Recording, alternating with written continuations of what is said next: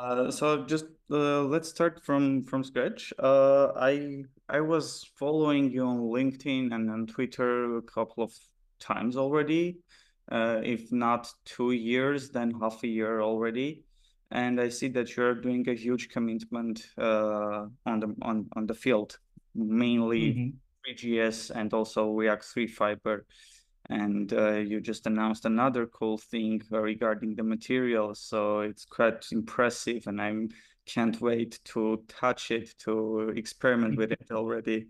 Tell us more about your journey and how did you get started in world of the creative technologies and development also? Yeah perfect. So uh, I started about 22 years ago, so it's a very long time. So I started when like the internet is just becoming something, especially in my country, Brazil.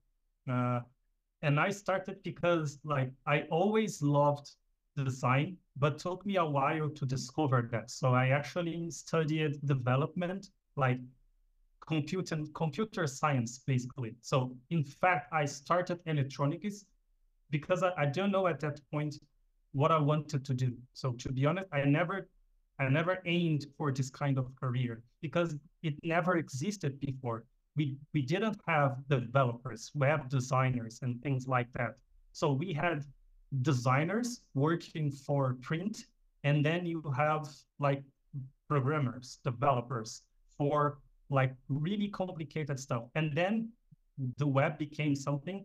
I was in the middle of this change, and then I started seeing that my my thing wasn't wasn't electronics because I'm very bad engineer and I'm very bad on math to be honest. And then it it was also not at that time into the design, the graphic design itself, because I wanted to design something for people to actually use and not like a paper for them to see. And mm-hmm. then in the middle of this change, internet became one like one thing. And then I started learning because at that time I was working on a on a graphics, like printing things for other clients. Like, and then one day I said, "Oh my god, I can't I can't support anymore using Corel Draw. Like it is just annoying. Like must be other ways to have like to draw something." And then I discovered at that time Macromedia Flash. At that time, it, it wasn't Macromedia, it was Aldus Flash. So oh. before Macromedia buying, buying it.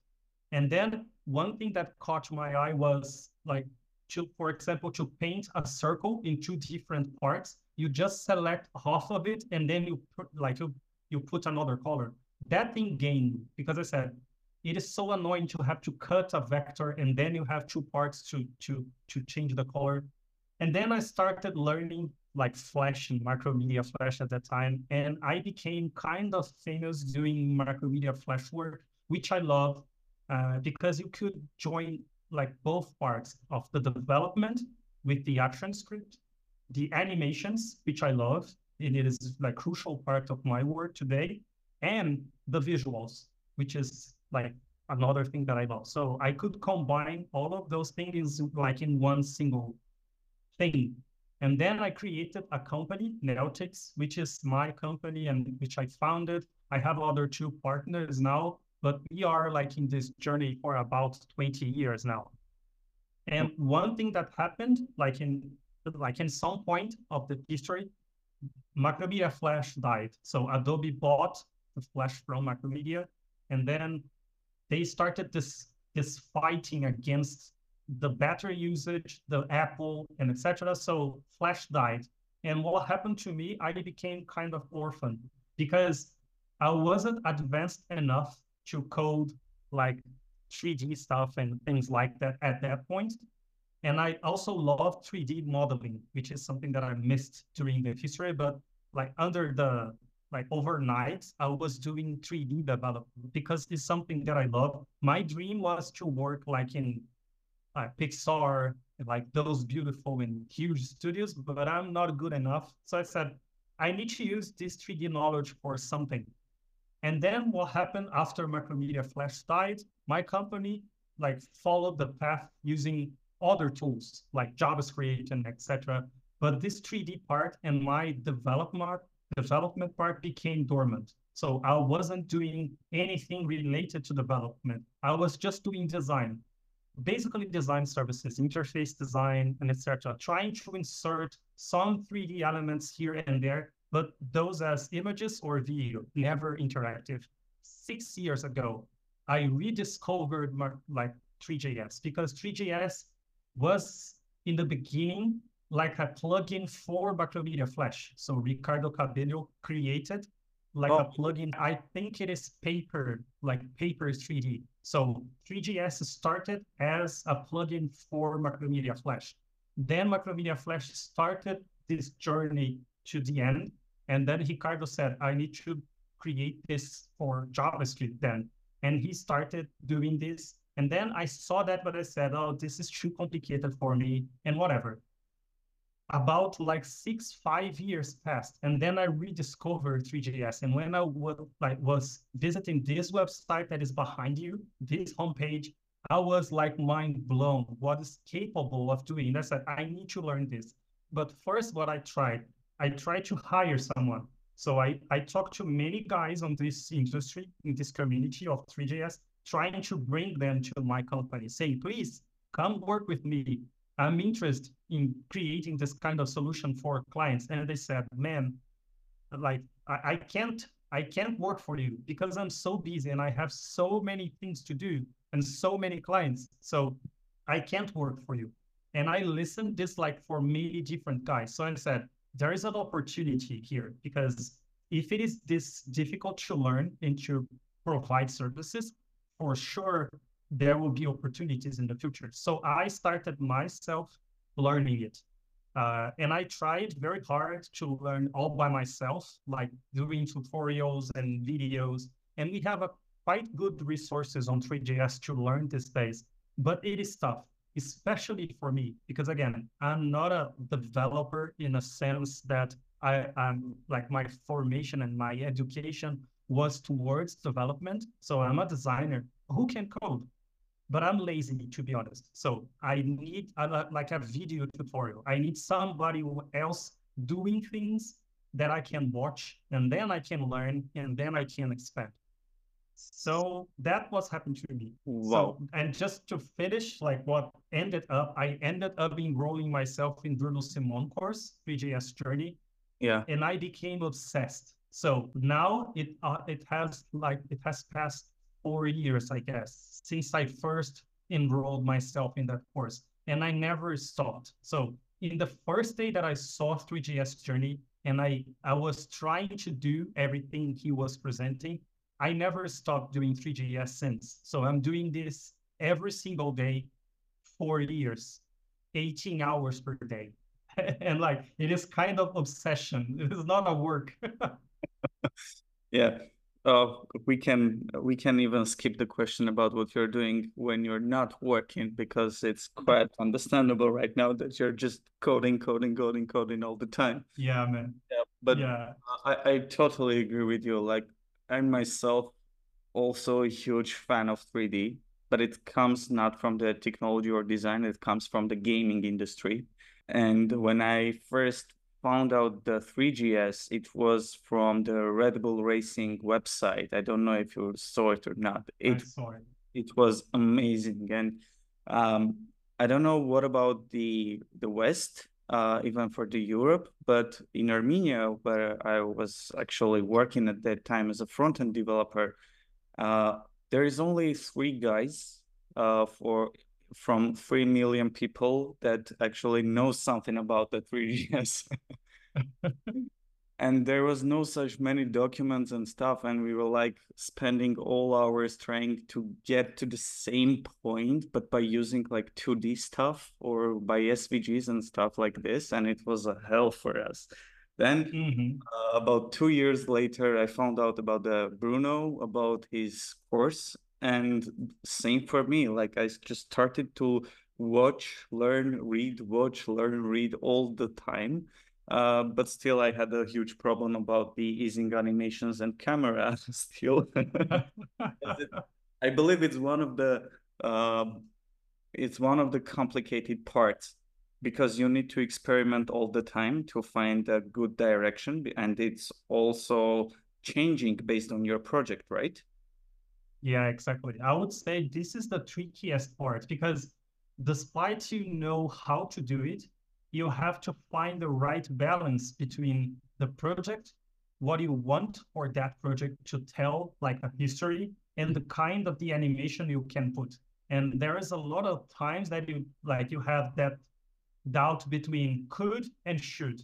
So you can do almost everything you imagine, but should you should you do everything at once in that specific project? And finding this balance, it is something that is hard. It is not easy. Yeah. I can tell you that what happens, like, and what helps me to do what I do, it is my previous knowledge with Macromedia Flash, because I had to, to, to learn how to animate. In fact, I had to learn how to animate on like on 3D softwares, on like the the Premiere, the the After Effects, all of those softwares that are prepared for animation. At that time, I had to do a lot of courses to learn the proper way to animate, like the easing, the proper easing, the kind of effect you want. Because in the end, what we are trying to do is to tell a story using interactivity. And for that, the animation plays like a fundamental role. Mm. But you need to use your tools in a proper way. Because if you animate too much, that is like not beautiful. And if you don't have any animation, it feels like static. So yeah, finding this balance is tricky. yeah, yeah, totally agree with you. But where from where you uh where are you finding the inspirations for your works?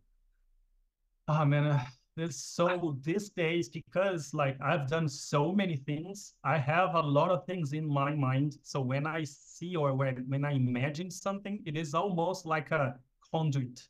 I need to let to let it flow. So I have ideas and I have things in my imagination, but all of that, those things that are in my mind comes from references that I saw over basically 40 years that I am now. So 43 years. So I'm seeing references at least for 20 years. So there is a lot, a, a lot of references in my mind.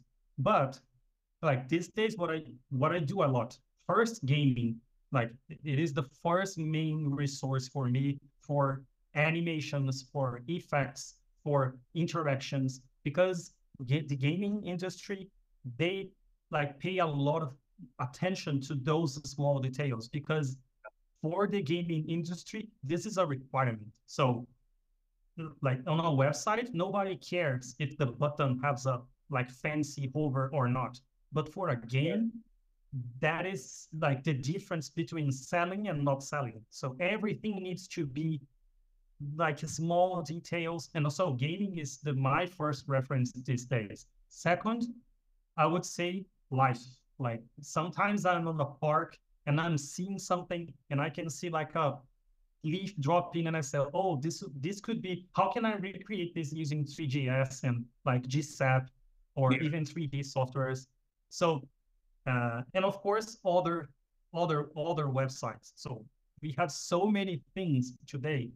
I would say the challenge, it is not to invent something these days because most of the things you can imagine, it is already there. Somebody else created, to be honest the the point is for you to get the right reference and make that unique, make that yours, like put your name on that. And this requires experimentation. So I would say for those that are starting, the first first thing and the most important one is try, do a lot, like do a lot of mistakes. So animate everything you can, put everything together, and then you you start sending to friends and you you will notice the difference. People say oh this is too much. Or like they got confused. So we start finding the right balance. But trying it is the first step of the journey i would say yeah and always remember about the performance especially when it comes to 3d stuff right yeah exactly that's the one point that i will mention when you experiment with everything at once what happens nothing works. when I started doing Three.js, I was in this mood. So I tried to put every single post processing that I could find because I said I will create the ultimate game experience. And this was like five years ago. Mm. Not even the computers or Three.js was this advanced that we have right now. So the, the, the processors are much better these days. They can support more post-processing things. Mm-hmm. And again, we have web GPU like on the on the edge, like uh, and on the corner. So this will be the next thing for our industry for sure. But until there, we need to deal with a lot of post-processing and a lot of issues with the with the performance. And when you experiment with everything, nothing works. Then you need to find other ways. Like you need to fake a glow, you need to fake a volumetric light, because you need to find other ways to to to. And you know what? What is interesting? The gaming industry has been doing this for decades, and it is working. So when you when you you like when you remember all of those PlayStation One and Two uh, games, they were doing those things at that time. And so all of their techniques still applies for us on the web. Like we are we are right now in the PlayStation 3 era, I would say, of the web from the quality point of view. And with web GPU, I think we will jump for PlayStation 4 and 5. Sometimes we see websites using PlayStation 4 quality on the browser right now. But with the web GPU, we will have PlayStation 5 for sure. And then this will change the game. Yeah, I think I think what they call right now, what they call basically us who do the Three.js, React 3 Fiber, and other stuff like this, are creative developers, right? It's it's a mm-hmm. new term that like well directly says that uh, if you do the design, if you know where to find your inspiration and you can uh, navigate yourself between the animation world, then you're a creative developer. And if yeah. you're a creative developer, I think it's a huge gap right now, and maybe uh, another five years maximum because of the AI, and it helps us a lot. Or we will have mm-hmm. the creative development will be one of the uh, foundational roles in the industry from from my perspective or for where I can see because everyone at some point tired about static stuff. Even if it's not a very complicated animations everyone want to be different. And yeah. the best way to be different is to find an inspiration and do some 3D stuff right? Yeah. Yeah. So I would say these days the 3D it is becoming something like important uh, because the way you can show things, uh, it is shorter than a video. So for example, if you have a product and you want to show the client how this can be changed according to your preferences, you can do a video. But that is also not an experience. That is a video that people watch, and people has less and less time to see some things and to interact with them. So dropping a 3D element that, that they can actually play with and change themselves, this can engage more. So mm-hmm. I, I think this is all about engaging. And let me tell you that the internet suffered a lot from the SEO targeting things because everything becomes so SEO oriented, so performance. It needs to be like like uh, searchable basically. And then things become boring. So you enter in a lot of websites the biggest one and they are basically for a robot to, to read. So there is no emotion no connection no audio no interaction. So you just scroll up and down with four paragraphs and that's it. So you cannot engage with a brand and with a product like this so 3D will be more used, I would say, mm-hmm. in the mm-hmm. future. Uh, I would say out in some countries, it is already like a big thing. Not in my country, like in Brazil, nobody talks about Three.js. Like I have some, like four or five friends that are really working in this with other companies, and they are not working for Brazilian companies. So I only have one client working with 3D technologies in the browser in Brazil, mm-hmm. which is a global brand. So in the end, it is almost like they are not from Brazil. But well, I can see other countries with a lot of like investments in this front. So then I think this will happen more and more, especially now that Apple entered in this game. Yeah. Like with VR and etc. So hopefully we'll have more work. By the way, um, about the work, uh, we had a chat recently, and you said that there is a situation in Brazil, and you had to lay off uh, some of your stuff. Uh, can you can you tell us more about the situation? Because especially when we are talking about the creative development market, uh, like mm-hmm. how you navigate between your clients, how you're finding them. What what what was the scenario of this? Yeah. So like that is very specific, I would say, with the way my company works, because like there are the things that I'm doing personally that it is connected with my company. But again, for Brazilian market, this is not the kind of service that I'm providing because they are not searching for this kind of development. So I still have members in my team and I still have clients and I'm still, still doing stuff, uh, especially in Brazil and for non like non-Brazilian companies using Three.js and 3D technologies. But mm. what happened, like after pandemic, like like before pandemic, to be honest, I had more than 50 employees, like more than 50 colleagues working with me, like under my agency. And and and I had like one big office, like in a big city, like in Brazil, São Paulo, and what and was great. Then pandemic came, and then I had to close the the office because it doesn't make any sense to have an office and not being able to yeah. like be there to work because of the pandemic. And then what happened? Like we saw this increase in investments because all the companies went digital from day to night and they had to invest on technology to basically create digital operations. So we helped a lot of companies doing that in that and during that period, we we actually grown like our numbers. Mm-hmm. What happened after pandemic those companies said, okay, now I already have a digital operation. I need to go back to the office. So I need basically the money back. So they started to like basically laying off the, the services. Like, so a lot of smaller companies left and decided to create internal teams to work with the things I've been doing as a company for them. And this is what it is happening until this day. So more and more companies are creating internal digital agencies or digital services. Okay. Which, to be honest, I think it is a mistake because this can, this can, like seems and uh, like an economy, and you have all the intelligence internally. But the problem is, you have the people, but you don't have the knowledge itself.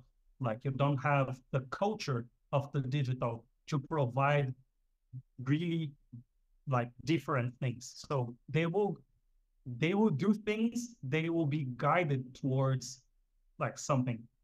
But that those companies they don't have this digital culture to guide those people. So uh, like they are very good and very talented, but they they are always both waiting for instructions or limited to theirs like uh, imaginations, like not not theirs, but the company limits only the imagination, and that's why nothing comes out from those like from those things from those companies really really different. So they are doing the everyday work like launching campaigns in a very default way.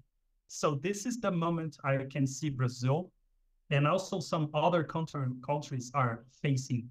So it is a little bit, I would say, of recession after pandemic and this culture of let's make everything internally and not hire any services. The impact on my services is that I had to shrink to survive because I don't have that amount of clients that I had before to make sense have a like a big team. But this is like a roller coaster of being an entrepreneur, I would say. This is always like ups and downs. So this will change again in the future when they notice that their clients are requesting for more engaging experiences. they will search again for other things that are out. And hopefully I will be here.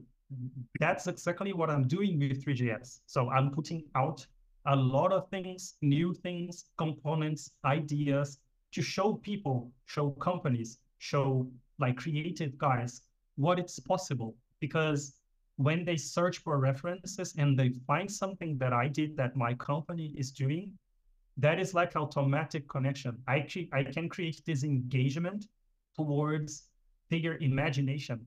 Yeah. It is so perfect situation when they imagine something and they try to search for it and they find something that I did that is exactly what they want because that is like an automatic engagement. They said, I need to do it with you because you already have it. So it is easier. So that is the perfect timing. I, I, I totally agree with you. Like personal branding can be that bridge that will bring you in the future that uh the word of the clients let's say it this way. Yeah exactly. But the challenge is to find the balance like which is in my case i cannot say that i'm finding this balance because again i am obsessed. When i start something i need to do it like over and over until i and I would say I, am never never satisfied. so I'm always trying something new, and I always have like ten more things to learn. So I'm working like a horse. To be honest, I shouldn't, but I'm doing it because I love. I love gaming. I love 3D, and I love coding, and I love design. I can do four things at the same time out of pleasure so I'm doing it. I'm planting seeds, to be honest, and I'm and I'm getting results. So a lot of clients that I already have right now, it they are with me just because of these seeds that I planted. Mm-hmm. But we need to find the balance. So I'm not the right person to tell you, but you should find the balance. Have a personal life, which is in my case is not that much the case. well, most of the time, obsession takes everything, right? You either do it all the time or you will eventually fail especially when it comes to the technologies the the edge technologies like Three.js. you you have to learn all the time. You have to experiment. There is no other yeah, way. Yeah no no it, it is endless. Like it is endless. I feel that i like when i work with other guys more experienced than me then like I, I start that feeling of my god i don't know anything. So my god i, I need to hurry up. And, and then when i look to people that are starting they look at me at the same way saying oh my god i need to rush. But like it is a never ending process. So like this will be forever. An infinite loop. And yeah.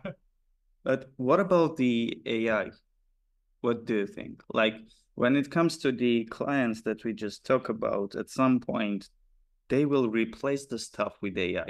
And then, for example, it's another scenario, I guess. They will replace the basic stuff with AI. And then they start to uh, looking for people like you, like other creative developers for the creativity part. And that's at the same time a good thing, but it's uh, I guess a bad thing for the beginners also because it will be a huge competition again.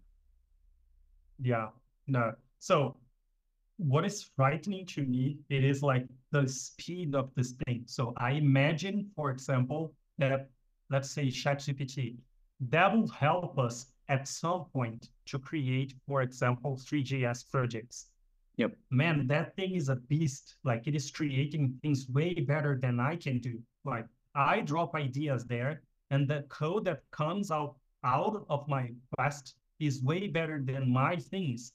And actually, some of the things are actually my code. Sometimes I find reference. So it is crazy.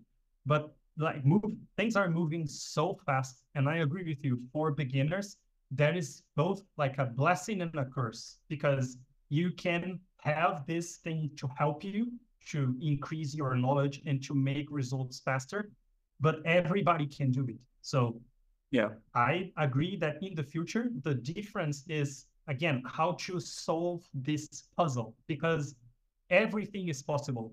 And at the same time nothing is possible if you do not You don't know how to combine those things. So you need to grab all of those possible ideas and make it tangible in something that can connect like the product and the services with the audience. And this is something that like the AI cannot do.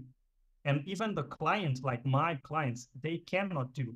So that's why a creative developer role, I think it is so important because we what we do basically is look the bigger picture. So we see the needs for that project. We see the difficulties and we basically solve a, a problem with the design, not the, the visual design. We solve a problem using design as a process to solve problems.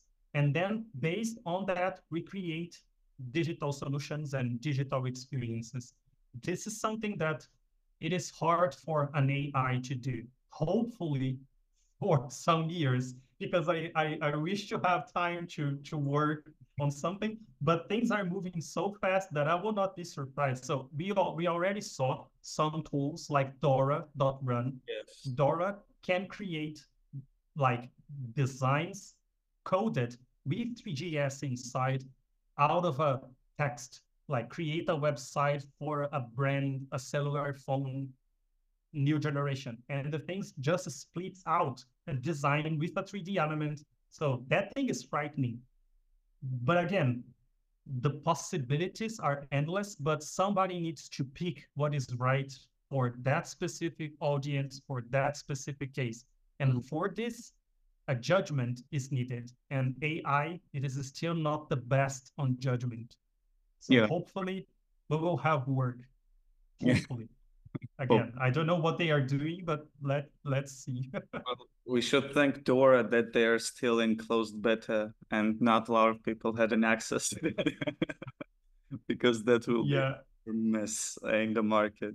Because eventually yeah, yeah. we'll go to Dora, do something, then they they will want to change any something they will break everything they will come to developers say you know what guys? We have everything but we need you to change this slide thing. But to change that slide thing you have to refactor all all the code base. yeah man. This is exactly what is happening right now. So i got some clients request is specifically for this kind of thing. So they both find code on the web or they use some kind of tool or ai and they bring me pieces of things, everything kind of broken and say, can you just make it work? And I say, no, like it is impossible because I need to rebuild from scratch to make it work. So it, it is a mess. But yeah, this will be a normal process from now on, I would say. Wow. But um, okay, we we've talked about the Three.js technology uh, a lot, but uh, there is one more question that for example, I had when I just started and I was frightened about it, but uh, when I just start to learn to read the books, I get it. Um, what about the math? There's this myth in the market that if you want to do 3D stuff, you should know a very good math. Is this true? Mm-hmm. Your, for your opinion? Man, I would say it is true, but it's not a limitation because I would say I'm the best example you can find. Like, I, I can't explain to you how bad I am on math. I cannot remember the division tables, like the multiplication. I, I don't know I, nothing about numbers, angle, Cartesian planes, everything that is required to be a developer, especially a 3D developer I, I don't have it. So, but that is not a limitation because what you can do, you can play with the numbers. So that is the magic behind visual things. If I had to do what I do without seeing anything, it is impossible. For example, how I code shaders. Yeah. What I do, I go to a shader that is already there. I'm sorry.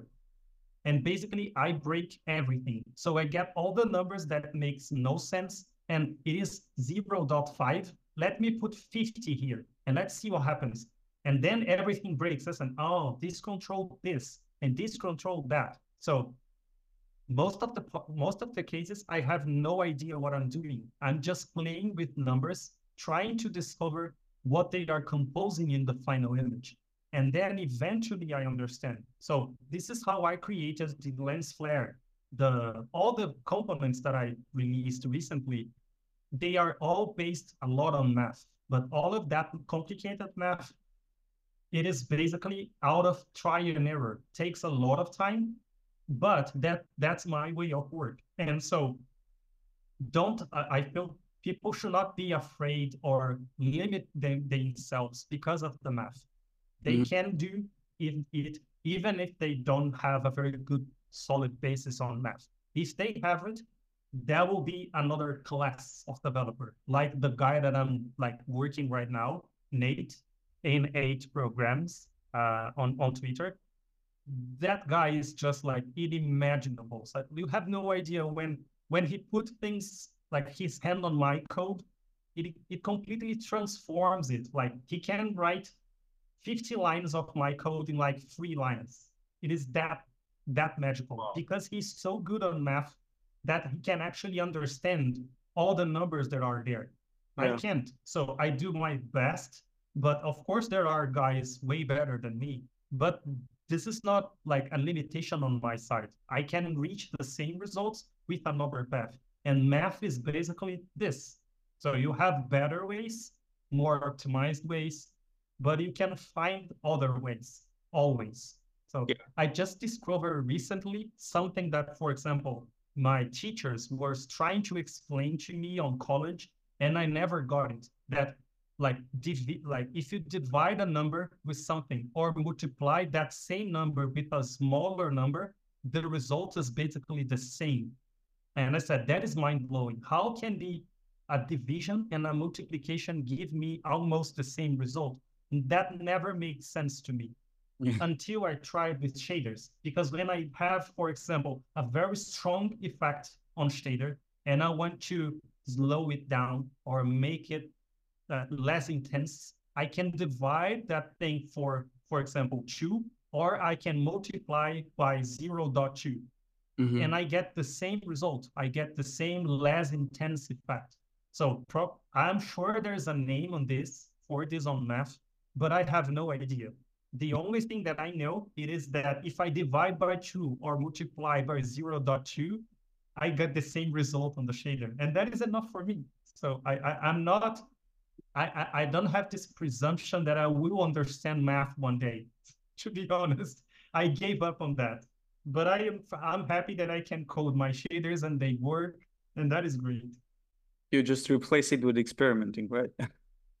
Yeah, exactly. So I don't think people should be afraid of math. But yeah, if they can have a very good solid basis on math, that will help a lot. Well, can we say that the math is the most struggled thing for your career path in 3D? Or is there something else?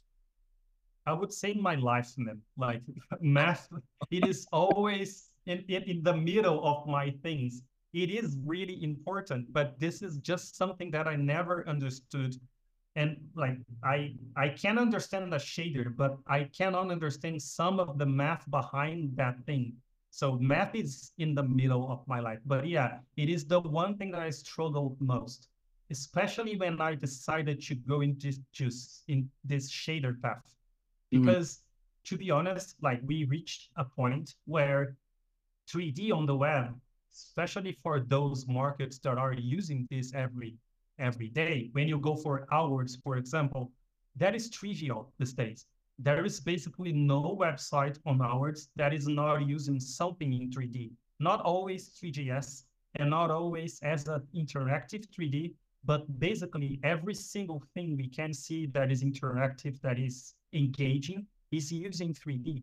Like that, it is kind of mandatory. And for this kind of thing, like to have this kind of result, it is crucial that like that you have this 3D knowledge, like on, on the under your uh, like in your experience. So you need to experiment experiment with this at least to be considered a three like a developer, like or a creative developer, not a developer because people are always like my developers when I was working with them, they said I don't want you to learn Three.js. This is too specific. there is no use case for this. So why I will learn this and then I will get out of job what I do with this knowledge. So and I kind of agree with them, but this is something that I just love and I had to learn. And I'm trying my best to make it a life, like to make a company around this, which I am succeeding, thanks God, but it's not easy. So this is a kind of request that I get all the time, especially for beginners. How can I start? Like, how can I make a career on this? What what can I do?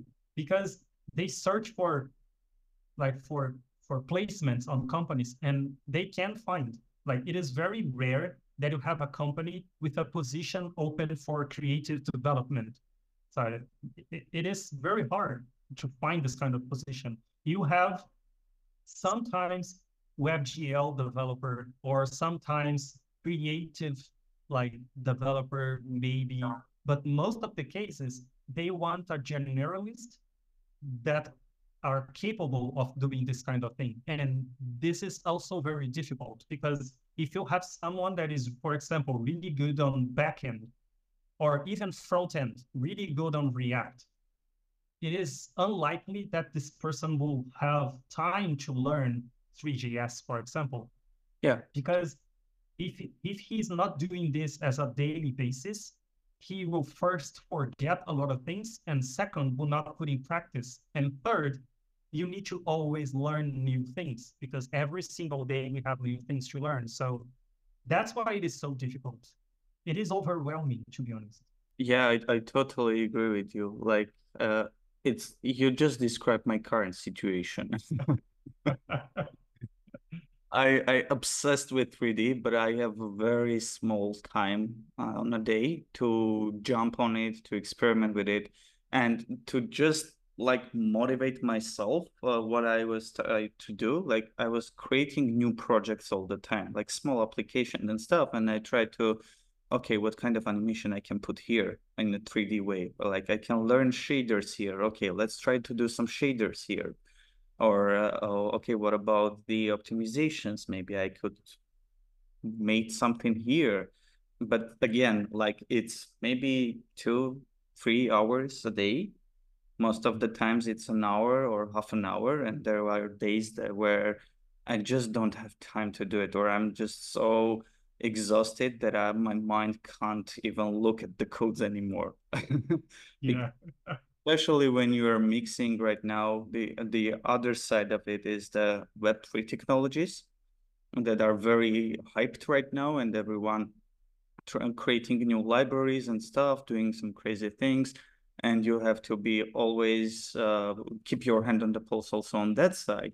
And it makes you in a in a in a situation where you're like you just want to slice yourself into two pieces to be able to learn both yeah yeah and it is impossible like that's why like when i became and then when i started this journey what i did i completely left like part of my company so because I was doing a lot of things at that time, so I was doing client service like uh, management.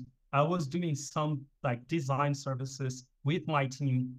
When I started this journey with Three.js, I said to my business partners, I need to basically leave for a year. So I will be here every single day. I will participate on the meetings. I will help as best as I can but I need to learn and I, I need to put my hands on code. And for me, it was even harder because I wasn't a developer. So I started from design. Like when Bruno Simon started explaining how NPM works, mm. how install the package management, nothing of that thing, those things were on my mind because I was doing web development when it was like 1998 by 2000 so we, we never had those tools at that moment we are using ftp servers to, yeah. to serve a website so now everything is different completely modernized and i had to learn all of that and Three.js so it was overwhelming but what i did i i had to split like my life and basically i i, I never split it i said i will jump here And these things you guys need to take care of. That's the beautiful part of having business partners because I could do it. If I had to manage my company without them, I will never be able to do what I did because I had to full, be fully immersed in this world. But yeah, right now what I'm facing, it is exactly what you're describing. So I, I get a lot of people talking to me about Web3, and I said, man, I'm completely not aware of anything related to Web 3.0. And to be honest, I can't because if I try to learn this, I feel that I will explode because everything that I know on Three.js will be lost. And then I would never reach a point that I can actually do something with Web 3.0. So and I know this is the future. This will hit me.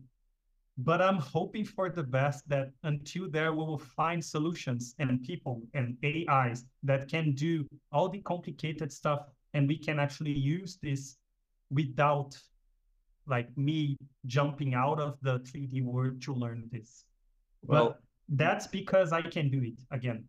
I'm not hired in any company. I have my own company and I can do this kind of decision, which can be wrong, but in the end, it's my call. Yeah. That is completely different when you have like someone above you telling what to do. Yeah, I, I, I totally agree with you. It's it's like oh man, it's it's complicated, you know. But uh, I believe that when it comes to Web 3.0 or Three.js, I believe they're going to coexist despite all the facts.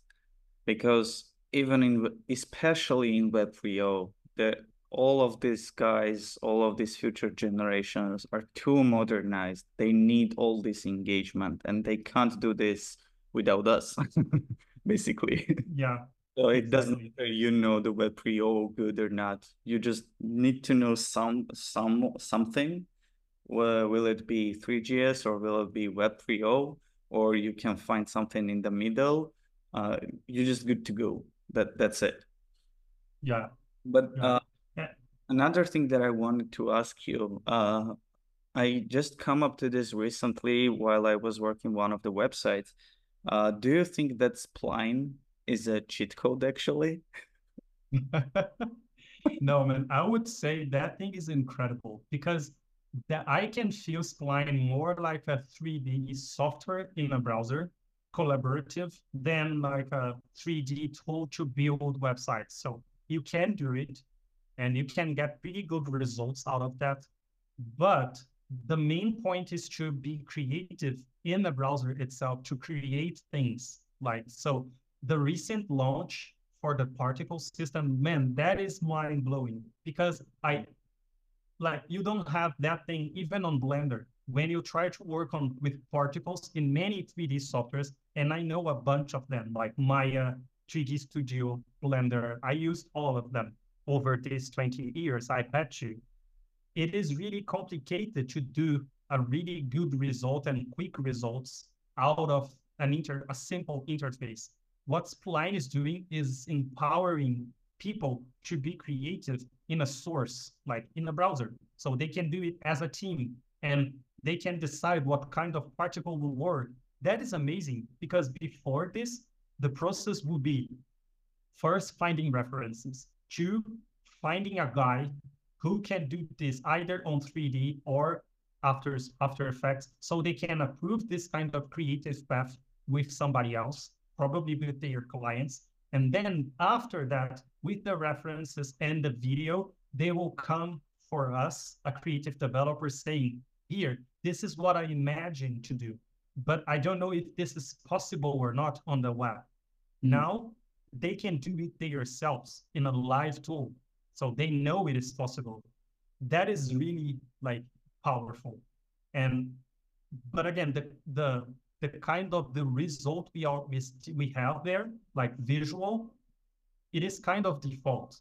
Right? It is endless possibilities, but it is still default. But I'm sure they are working toward shader and something like this to power people to, co- to compose, especially the visual results, with other things to expand that. It is already possible. So you can create things on Spline and then export as React Three Fiber project or Vanilla Three.js And then in top of that, you can create your own things. That is already very powerful. But again, having an interface, I would say that is the one thing that is holding everyone. It is an interface because we don't have it. So for Three.js, yeah. you have the Three.js editor that you can place things, but it's not a hundred percent the result you can get. Yeah. Then like to actually see things, you need to code and see, code and see. And that is time consuming. Having an interface like in real time, that is a requirement, I would say, for the future. Because first, that will enable more people to learn this faster and get faster results. And second, for those wanting to expand the possibilities, they already have a good base. So like for me, example, I have projects that sometimes I don't have to do many complicated stuff. I just need to replace things on the screen. So I need I need to replace elements.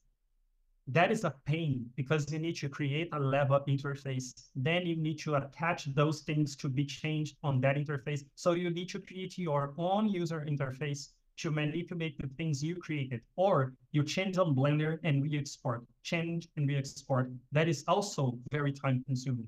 We have other tools that are like appearing, like Triplex, uh, like Svelte, uh, uh, Theatre.js, not Svelte. Svelte is another thing which is amazing. We should talk about it. But uh, Theatre.js, Triplex, uh, and like those are basically editors that we can use to manipulate our own scenes using like an IDE and like VS Code. But then you can see at the same time something that you can manipulate and save, and that will save your changes into the code. That is magical. So in the future, I think this will happen more and more often. But I can see Spline like a the biggest uh, competitor for creating an interface for us to, to deliver results faster. Mm-hmm. But I don't think people will use that as a code base, to be honest. So, uh, because I can see this happening all the time. So people create things there, and what they try to do is to grab a lot of iframes and put all of the iframes in one page, and then nothing works because you start competing with the performance because you have the cursor that is another render frame. Then you have like an audio with another render frame. Then you have a canvas with spline trying to survive in that environment. So nothing works. So it is possible to use a spline in a production as we see all the time, but it needs to be made for that and not just a piece of the puzzle. It needs to be created to be the piece of the puzzle, not one of the pieces. But yeah, sorry, I talked too much. No, it's fine. It's fine. What was the technology name? Uh, not the theater one. Uh, uh the Triplex. Triplex. Uh, what is it? Uh, Triplex. Yeah, Triplex is like an editor. Like they call it a React Three Fiber editor. So basically, you can open every project you have in on React Three Fiber, and then that will open on an interface that you can tweak the numbers. That will read all, all of your props. So if you create a component, that has, for example, number of particles. That number of particles will appear on interface, and then you can see your project running like in a browser with the gizmos. So you can click on the particle system and change the number and adjust in real time. It is so beautiful. Like if if if you don't know, you should try. I, I know the guy, the creator, and again, it is not fully finished, uh, but for uh, TS project, TypeScript projects, it yeah. works really, really great. For JavaScript projects, which is in my case what I'm doing, it is working really, really great, but it sometimes cannot read all the properties because you need to specifically tell the properties, which is an advantage of TypeScript. TypeScript, you are forced to declare the props, and yeah. then his software can learn, like can learn and read everything. But it, it is an amazing piece of software. So that will over time be more and more like useful for us. Mm, and it's free, so everybody should try. wow. well, it can be a huge startup from that. It can be the beginning of a huge startup eventually. Yeah, like, exactly. The technology is something that everyone needs, both developers, management, QA, sales, everyone to just play around. So it yeah, actually... like it is perfect because most of the time the clients also wants to play with the numbers. Like at least in my case, they want to like, can I tweak this color? Can I change the amount of particles? And I say, yes, we need to do a live for that. Because if I if I had to enable the debug interface for you, that will be extra work on my side. So I can enable you to do it. So we can do it together using the code, or I can create an interface, but then that will that will basically cost more. So they said, no, never mind. With this kind of tool, I can give this power to them and they can tweak everything and just send me back the like the the, the changes. Yeah. And the, those changes will be automatically like on my code. Yeah, so that is powerful. Yeah. Uh, one other thing that I mentioned about Threlte. I don't know if you heard about this. No, I didn't hear about it. What is it? So Threlte is like the is Svelte Three.js version. Like we have React Three Fiber, which is the React renderer for Three.js. Uh, we have Threlte. So Threlte is a Three.js renderer for Svelte. And like I, I don't have too many information about this because I know what I saw over Twitter basically. I never used in my production cases.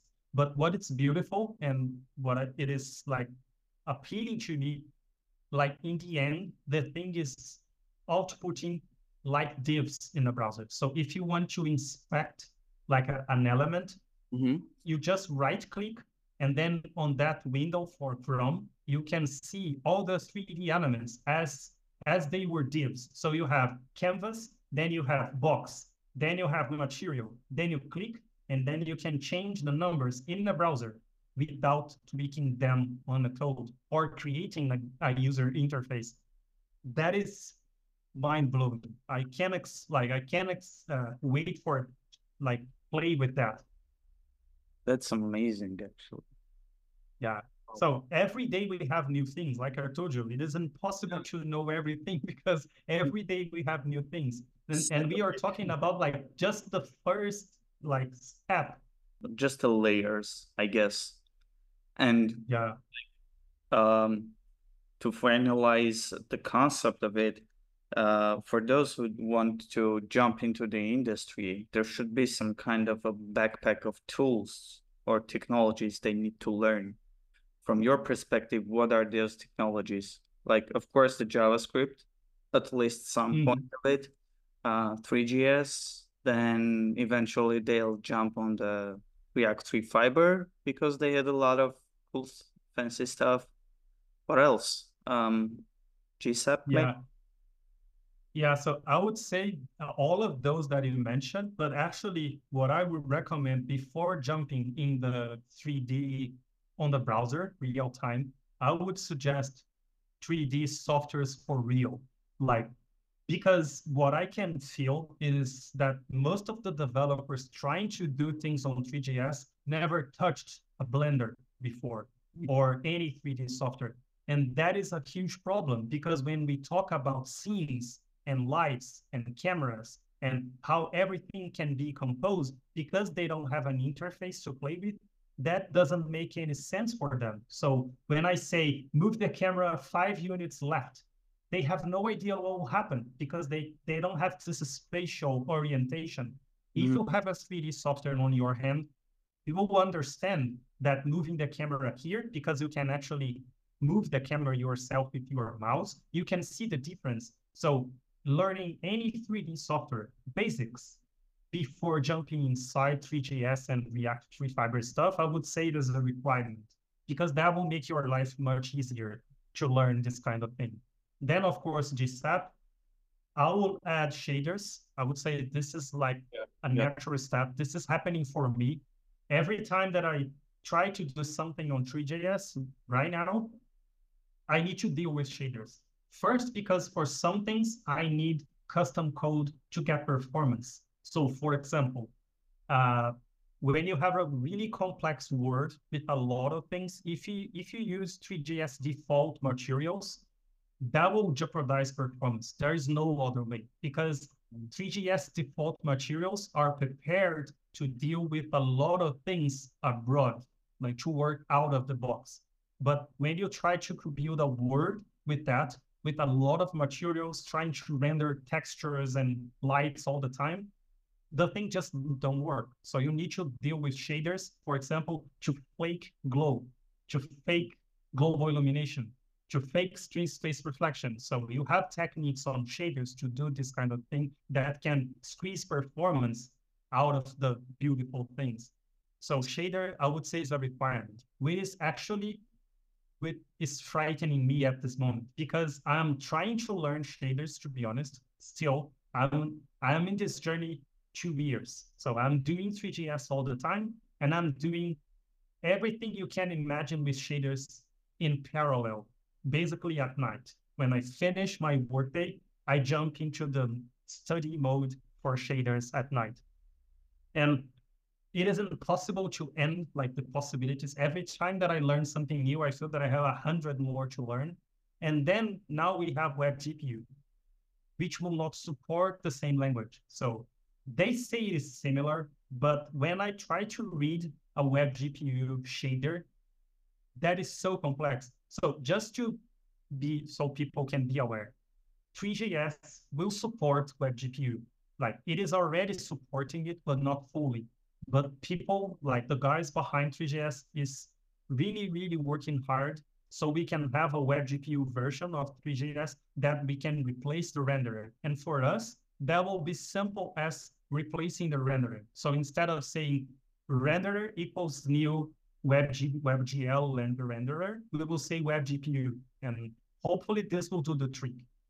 And everything else should work the same. So all the materials, uh, everything should work the same. The point is when you want to expand this to shaders. So it will be, I would say, very hard to, to have a, like a transpiler from WebGL to WebGPU that can support all the shaders we can write right now with WebGL to work on WebGPU. And also, if we do so, we cannot get the beautiful performance we can get out, out of the WebGPU because you need to be more precise and more specific so we can get better performance and to expand the possibilities to have like PlayStation 5 quality on the browser. You need to learn how to talk the language of WebGPU. And that is another language. I need to learn everything again. So I'm so I'm trying to understand WebGL, and now it comes and shaders, of course, and now it comes something completely new that I, I don't know if I will be capable of. But again, I will try my best, And as I'm, I've, I've been doing last five years.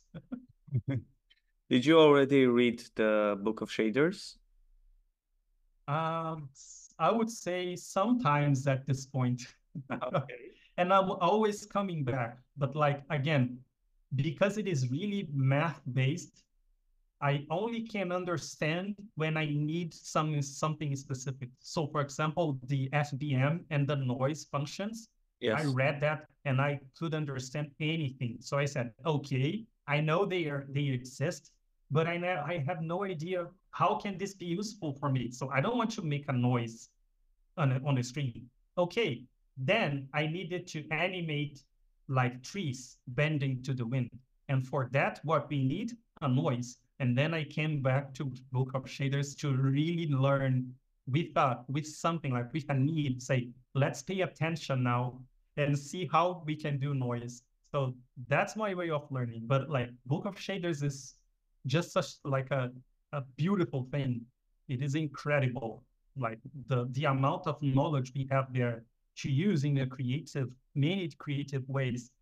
It is just amazing. So you said that you jump on a shader, uh, especially on the noise part when you need uh, tree shaking animation. Mm-hmm. Wow. Um, yeah, because let me explain to you what happens, what I discovered, what I tried. I tried to export the trees animated bending to the wind from Blender because I said I don't have too many trees. That will work. And I tried. And the FPS goes like 10 FPS. So I said, okay, that will not work.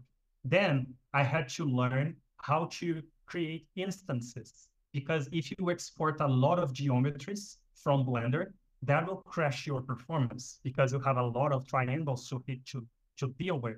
So I discovered the instances. So I had to learn how to bring one tree and then replicate on Three.js. So Three.js can create a lot of trees like a grass system. That worked. But then how can I animate trees? Because I don't have access to the animations for the instances because I can animate only one. Then I need to discover how to animate instances. And then it was like another week or two weeks to learn how to animate instances. That is when math gets me because animating instances is really, really hard for somebody like me that is not aware of math. Then I finally got it with a lot of help. I had to do research, ask for friends, and like, please explain to me, give me examples. Finally, I got it working.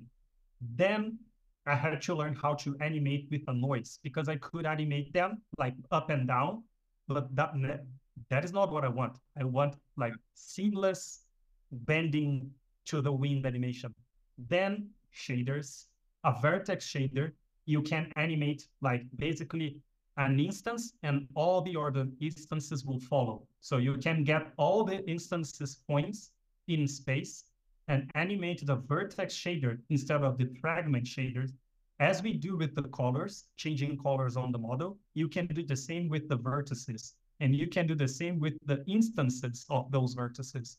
And that's beautiful because for the GPU and the CPU, it's like you are animating one single tree bending through the wind. But all the trees, like in that case, all the 300 trees that I had were animating through the wind. It is actually a project that is behind you, the Windland.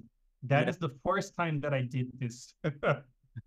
but it's not open source, right? You didn't push it on, on GitHub. I didn't see. Uh, the Windland, no, I can't remember. Yeah, but the wind thing, I I have some examples there. So I have a like a a school. Yeah. Uh, yes uh, a school project. That school is using the same technique. So it's a vertex shader mm-hmm. being distorted with the mouse. And I'm manipulating the instances of those vertices using Three.js. But yeah, the, the tricky part is things are so specific that sometimes you have the example on your hand and you cannot use this because you don't understand they are the same. That happens to me all the time. So for example, for the trees, if I had searched for grass instead of animated trees, I would find the exact same example because the way you animate grass, it is the same for the trees. The only difference is the mesh. Yeah. And if, if we search for grass Three.js, you will find a bunch of examples. If you search for animated trees instances Three.js, you find nothing. So that is the tricky part. And eventually you will go and ask ChatGPT, he will give you a code, you'll try to execute it, and you'll fail. yeah, for those complex stuff, like you, usually it, it, it is really rely on the model itself. So ChatGPT can give you a generic example, and sometimes it works, but when you replace the model, everything breaks because you need to understand the coordinates the the way your model was done actually on Blender because sometimes shaders and vertex shaders they use UVs to distort the model. So if the UVs are wrong on Blender, even if your code is right, your model will not animate the way you expect because the UVs are wrong. And if you don't know 3D softwares to manipulate the UVs, you can't do anything being a developer. There is no way you can like of course, there is a way you can manipulate the UVs, but that will be a nightmare. It is so much easier to open the correct the UVs, and then export again the model. But you need to know that it's possible. And I, I keep saying this, the only way you discover these things is by practicing. Even with Bruno Simon course, which is overwhelmingly complete. Like he covers everything you can imagine even with that amount of knowledge, like 70 hours of, of video, you have a lot of things to cover that it's not covered on this course. So the only way is to discover, and to discover, you need to practice. And to practice, you need to create your own challenges because if you expect somebody else to ask you or a client, yeah, that will never happen. yeah, yeah, that, that's that's that's the very uh, the essential point of learning something new, right? It doesn't matter Yeah. Three.js or it's another technology or it's even a business modeling or something else. You just need to experiment all the time to get to the point where you have the fundamental understanding what's going on behind the scenes. Actually, Yeah. Yeah, no. And, and you need to have problems. So, so just to give an example, like yesterday, I lost six hours on a project that was done, was working, but it was with a performance problem. And then I said, I have no idea what is happening. And look, I'm doing this 18 hours per day, five, five years every single day. And even with this amount of time, I got in a point that I said, I don't know what I can do. Like, I have no idea why this model is freezing. So the client was opening the link and then browser said crashed. I can't work. So there is no console log. There is no error. Their error was basically out of memory. And Yeah. the model the client gave me was 5 million triangles and 50 megabytes. I, I could optimize the model to be 6 megabytes and 200 triangles, the same model, which is unimaginable. But because I have a lot of knowledge on Blender, I know how to fake stuff. I know how to manipulate the model, bake things. So I did everything I could. And then I got a model from 50 megabyte to 6 megabyte. And I said, I'm covered. This will work on every device. No. And then took me six hours to discover that I actually missed one single texture, 8K texture on that Blender file. Because I use a lot of tools to optimize the model, when I export from Blender, I got a, three, a 30 megabyte file. And then I use the tools to optimize to optimize to get six megabytes. And that is okay. But the problem is, and I forgot about that, browsers on mobile has a limitation on the size of the texture that the GPU can receive. It is 4K at maximum. If I pass a 8K texture, that will crash. I never remembered that, and I never discovered after six hours of investigation and seeing the profiler on the browser to find the texture. And it was like a very small object in the scene with a full 8K texture that I forgot about it. So that is the process you need to do over and over because you need to face those problems to discover. Hopefully, I'll not forget again about 8K textures after six years of my life spent on something that simple. But this kind of thing happened. Oh my goodness. Um, what will be your advice actually for the creative developers? including this one that try a lot, like Yeah. an experiment a lot. Like this, I I would say it is the a requirement. Yeah. I, I would say also, like don't limit the ideas of what you can imagine from what you can see, because I can see creative developers sometimes say, "I never saw this, so this this seems to be impossible." But what happens is most of the cases, you just need to find the proper timing, the proper way of doing so.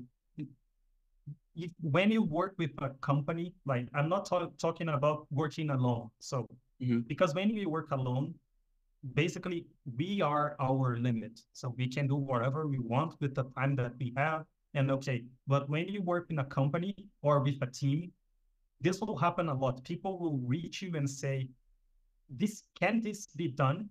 Like never ask, like never answer no. Like you, you always need to do research, and sometimes during the research, you find other ways and other paths the creative guys never imagined, and they are much simpler.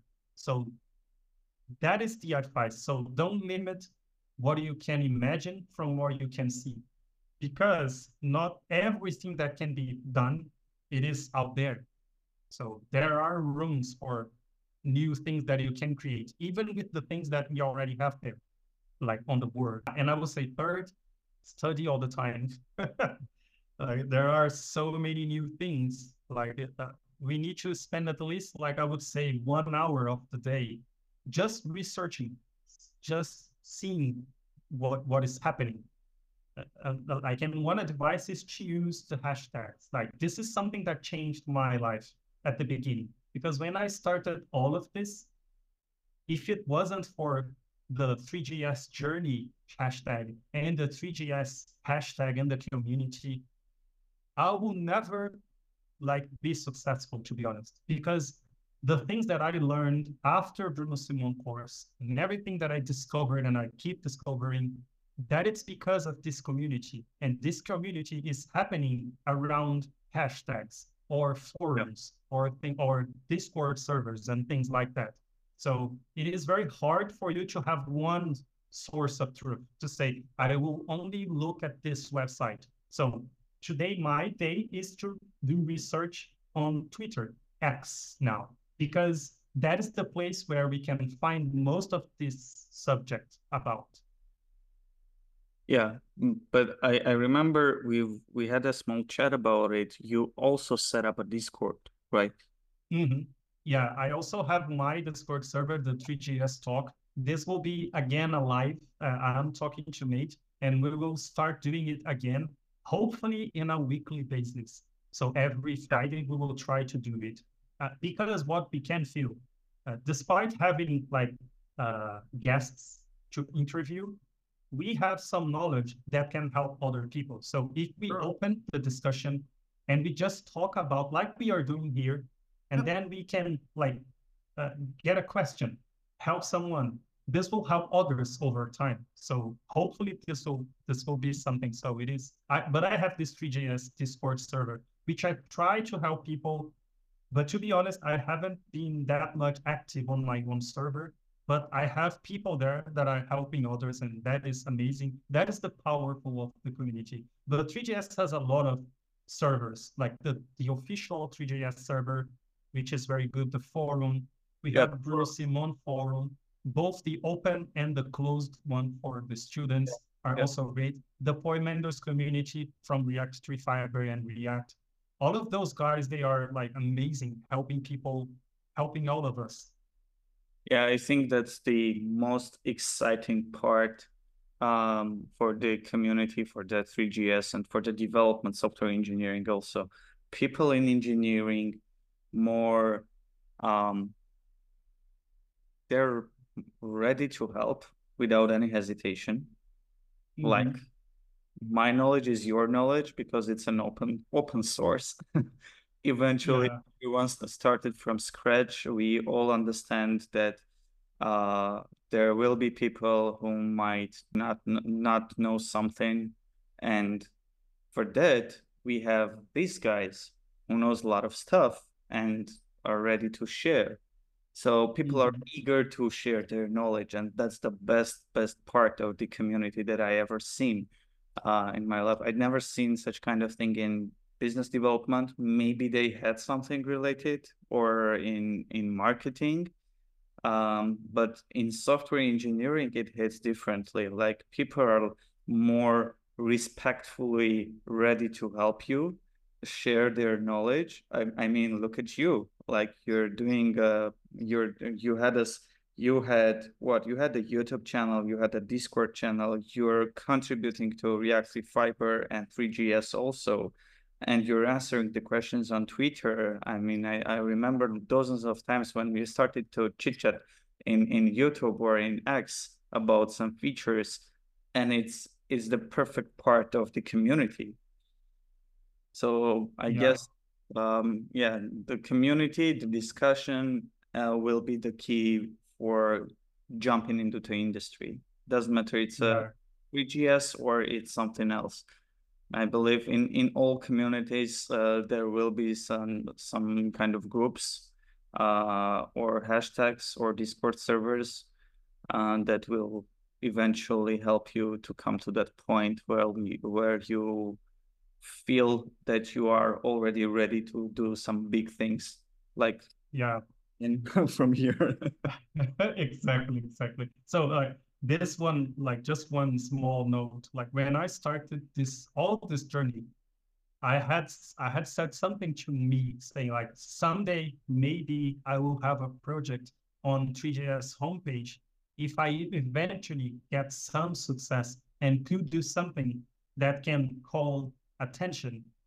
And then like three years later, I have four, four projects on this homepage. And I'm so glad to the universe, like to everyone that helped with me to learn everything that I that I learned.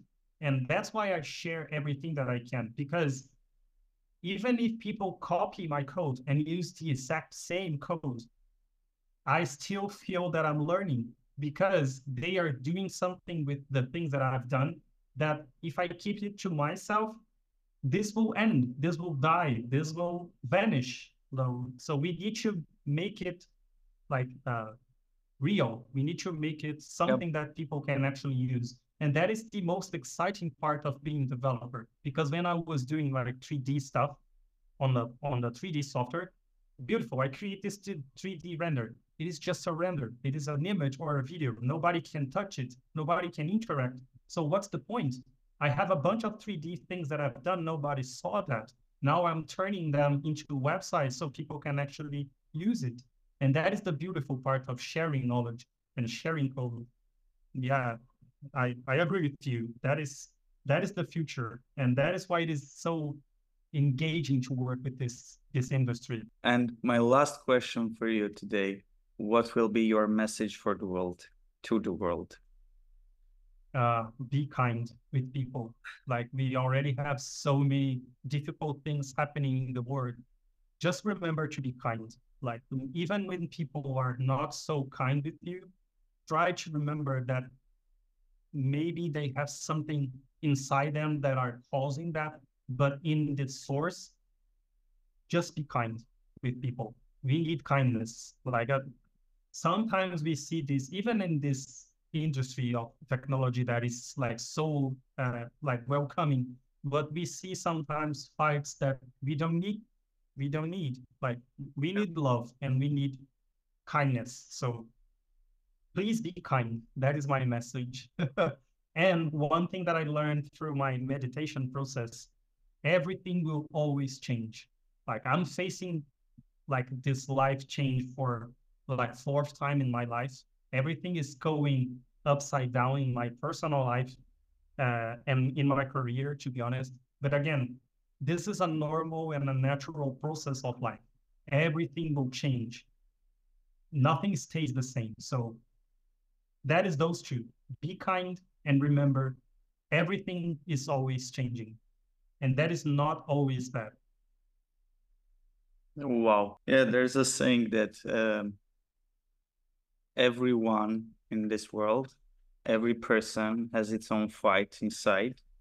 And being kind is just a small thing that you can do because you'll never know what kind of well what's going on inside of that person uh, what kind yeah. of is going on there and especially doesn't matter it's an engineering or something else but as we are engineers we know how stressful can be some days like you can be ferocious like furious inside, but you have to keep you calm uh, because yeah.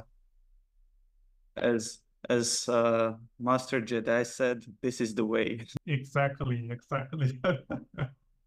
well, yeah, uh, totally. Thank you very much for coming. Thank you very much for your support. It means a lot to me. I, I learn a lot of stuff from your videos, from your content and I'm always looking forward and I wish you the best of luck. Thank you very much for having me. It was a pleasure. Let's do it more times when we can. Like I'm always here. Like as soon as I have health and like and like blood in my veins, you can count on me. okay, then then we'll definitely do the part two. oh, perfect. Awesome. I'm amazing. I mean Amen. See you soon, my friend. Have a good one. See you, man. For you too. Bye bye. Bye bye.